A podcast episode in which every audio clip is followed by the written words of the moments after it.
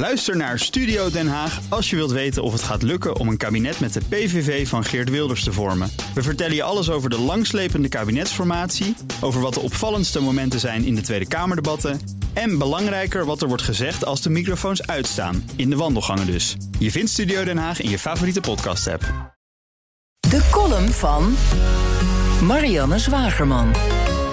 Mediamensen, vooral tv-makers, denken altijd dat zij het middelpunt van het universum zijn. Dus als Diederik Ebbingen ergens weggestopt op NPO 3 op zondagavond Matthijs van Nieuwkerk persifleert, vindt Matthijs van Nieuwkerk dat natuurlijk hysterisch. En mag Diederik Ebbingen bij Matthijs van Nieuwkerk opkomen roepen om vooral naar zijn persiflage van Matthijs van Nieuwkerk te gaan kijken. Ja, geestig hè, zo'n droste-effect. VPRO-leden komen niet meer bij.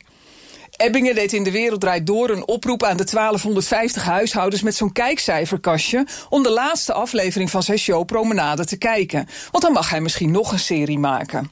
Prompt stegen de kijkcijfers van 300.000 naar bijna 750.000 mensen.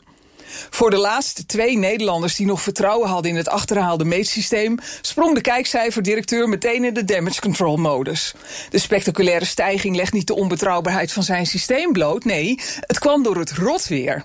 Alsof we alle zondagavonden daarvoor tot 11 uur in de tuin konden barbecuen. De oud-voorzitter van de Bond van Adverteerders, Jan Driessen, pleit helaas voor een nieuw meetsysteem dat via de data van de kabelaars eenvoudig is op te zetten.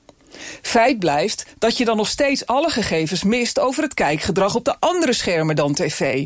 En juist daar stijgt de kijktijd razendsnel ten koste van lineaire tv. Er wordt nu wel gewerkt aan een app die ook de andere kijkcijfers aan moet leveren, maar dat duurt nog even. Het blijft opmerkelijk dat adverteerders meer dan 800 miljoen euro per jaar investeren in een medium dat op drijfzand is gebouwd. Zelf miste ik promenade, want ik keek op YouTube 1 uur en 20 minuten lang hoe Nicole eigenhandig een zwembad bouwde in de achtertuin van haar rijtjeshuis. Ze sjouwde betonblokken, timmerde en stucadoorde, terwijl haar drie kinderen zich volstrekt ongeïnteresseerd door de zomer heen verveelden.